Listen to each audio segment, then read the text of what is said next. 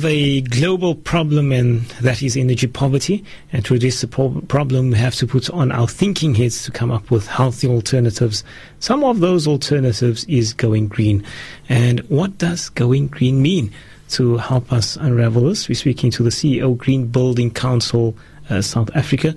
That's uh, Mr. Brian Wilkinson. Good evening to you. Good evening to you, Aslam. How are you? Very well, thank you. Tell us, what, what does going green mean these days? uh, going green can mean lots of things, but in the built environment terms, it basically means trying to design, to build, and to operate buildings in a way that I like to say tread lightly on a very fragile planet. So treading lightly means they basically they waste as little as possible. So they conserve energy, they conserve water, um, they use materials that can be locally sourced, they preferably use materials that have a high recycled content and so on. Mm-hmm. Now, tell us more about uh, the Green Buildings, uh, GBCSA. Who do they represent? Aslam, um, the Green Building Council of South Africa is a non-profit company. Um, we're just on seven years old. We have a thousand corporate members um, and we talk to near as damn it about 10,000 people in terms of newsletters and our, our web and, and, social media reach. Um, and I always try and say we do we do four things. Um, we engage with the community. Um, we advocate for green building, advocate, advocacy in a, in a sort of broadest possible description. So not only advocacy, advocacy to the public sector, to private sector companies as well. And that's really about creating awareness of what is green building and why is green building such such a, an effective response to climate change.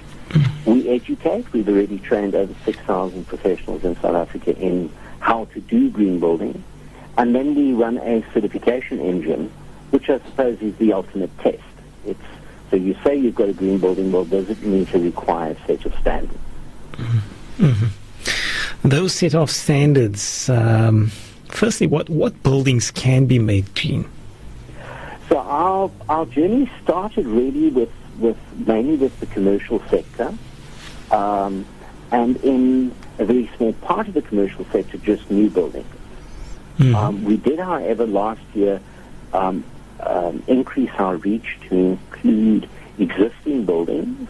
So that's and if you think about it, new buildings will always be a very, very small percentage of the complete stock of buildings that are out there. So the move into existing buildings was a, was a, a was was a, was a great was a giant leap.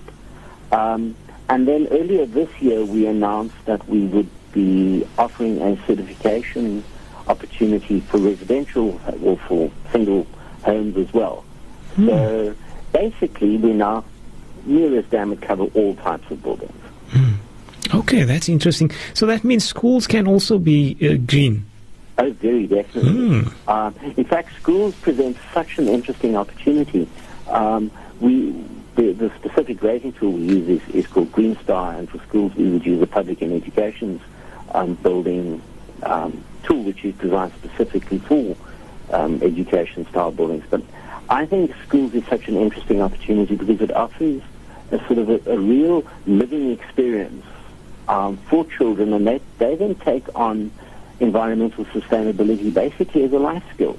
So whether the school offers sort of co-curricular stuff, whether it builds it into curricula, hmm. um, it's, it's, it's a huge opportunity for, for, for educating our youth um, in, as I say, taking this on as a life skill and in the future, um, you know, running their lives, running their businesses, running their homes in an environmentally sustainable way.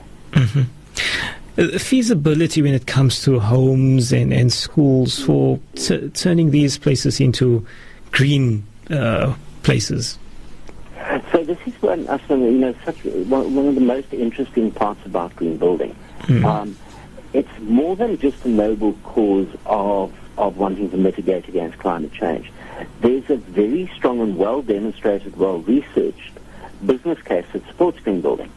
Um, whether it's it's simply energy efficiency, so um, installing you know low energy light bulbs, installing solar water heating, and so forth, all the way through to some of the more sophisticated stuff. Um, take for example the building that our offices are in, which is a, a building at Black River Park in Cape Town, an observatory. Mm. They've just installed 1.2 megawatts of photovoltaic panel, uh, panels on our roof. Hmm. That system will pay for itself in four years and has a guaranteed life expectancy of 20. So in other words, they're going to get free electricity for 16 years. Hmm. It's a phenomenally successful hmm. investment. I put I put my personal money into, into an investment like that. Oh, I wish our, our, our public uh, utility can can utilize this and, and think about this as a very very viable and sustainable alternative. Should homes I mean, this is so this is absolutely fabulous. Uh, are we looking in the direction of homes uh, doing this, uh, using this as an alternative? So, um, photovoltaic panels at this stage for a home is a little complicated, although it's about to get easier. Mm-hmm. Um, photovoltaics currently make a whole lot of sense for, for office buildings because people are working and therefore using the electricity whilst the sun is shining, mm-hmm. w- which is when the panels are producing electricity.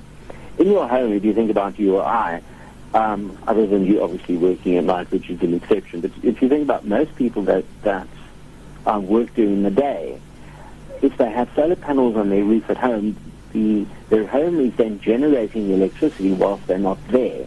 So yes, it could be used for things like running the swimming pool pumps, the fridges, and so forth. But when you use the bulk of your electricity, which is at night, mm-hmm. um, then you would have to be drawing down from the grid. Mm-hmm. People have used, do use sometimes use batteries, so you use um, photovoltaics to, to charge batteries and then you draw down from the batteries during the day. A great opportunity though for homeowners yes. is some of the basics. Um, we did a project um, some for, uh, uh, um, I'm sure you've heard of Bulelwa Ngewana, the um, CEO of the Cape Town Partnership. Mm-hmm. We did a green retrofit to her home in Pineland. Um, the project was called My Green Home, and I'd urge your listeners to go and have a look at our website, mm-hmm. um, which is www.gbcs.org.za. Um, and there's a whole write-up on My Green Home. Why I mention My Green Home is some of the energy interventions that we used there. One of the terminologies we used was no-cost interventions, low-cost interventions, and then what they call invest to save. Mm using simply no-cost interventions. In other words, pure behavior change. Hmm. The Labour's family saved near as damn 30% on the electricity consumption. 30%. And oh. that's simple stuff. That's turning off the light when you're not in the room. that's resetting your hot water cylinder to a lower temperature. Yeah. Um, that's not using, you know, um, cuddling up rather than using electronic heaters and so forth. Mm-hmm. Um, so no-cost intervention is a really, really easy way to save money in your home. Um, and then you get into, then you can get into some of the bigger stuff. I've just installed a solar water heater on my roof. My um, my geyser popped just the other day, and that's always a good time to think about changing. You know, mm-hmm. why replace something that's not broken, but when yes. it breaks, excellent time to replace it. Mm-hmm. Um, I'll say I'll pay for that because my insurance company paid, obviously, for the replacement of the existing cylinder. Um, Eskom gives me a rebate for installing a solar water heater. That would cost me just on 7,000 Rand mm-hmm. additional. According to my calculations, I'll pay for that in 18 months. Mm-hmm. So definitely. You know, again, these, these are, this is, this is literally money for nothing. Mm-hmm. Um, and it, the electricity prices are just going to increase and increase and increase. So, yeah. excellent motivation to get out there and start saving. And of course, green's a lot more than just electricity, but you know, electricity is a good one because it's real money at the end of the day. Mm-hmm. I was looking at the general feasibility of, of going green, and, and as you mentioned, it's it seemed quite it's it seems much more measurable, and it seems in the long run you'll definitely be saving. Oh. Mm-hmm. Um, you know, and, and as I said, this is one you don't often get these things where you can simultaneously do good and do well at the same time. Mm-hmm. So, you know, one of, one of the big commercial building owners um, invest in their buildings through energy efficient, through energy efficient um, installations and what have you. They are living out, they are being responsible corporate citizens in terms of doing the right thing in terms of mitigating against climate change. But they're also doing the right thing for their shareholders in terms of cost efficiencies. Mm-hmm. So we use the term, often use the term in the Green Building Council, doing well by doing good. Mm-hmm. Uh, tell us, uh, Brian, this would be excellent if you could go around to schools and, and, and educate uh, schools about uh, going green. And uh, definitely to start very early with our, start with our youth and, and encourage them on the importance of going green. As another point, uh, before we do conclude, wind generators. What do you think about that? Would, would that be also a, a, good option? Of course. Um, in, in, all of the renewable sources, in our opinion, are excellent alternatives. Eskom's problem, though, is one of what they call baseload. Um, they want a consistent supply, whereas the renewables, like I mentioned, I mentioned solar energy, and you've just mentioned wind. Mm. Um, you know, there are times, unfortunately, when the sun is not shining. There are times, unfortunately, when the wind's not blowing. But as a top-up, and as you get more and more of these installed, and you diversify across the country, so you know, it's not always blowing. I, I live in North Strand. It feels like it always blows here. Um, but when it's not blowing here, it's definitely blowing, say, in, in the Eastern Cape or whatever. Hmm. So there's there's quite a few wind farms um, that that have come up of of late. Um, if any of your listeners, listeners drive down to to Hermanus, they would have seen just as you crest the pass, you'll see um, a big wind farm that's that's just come on stream just outside Caledon. Um, so they are they are happening in a domestic level when when it's not really that viable. Mm-hmm.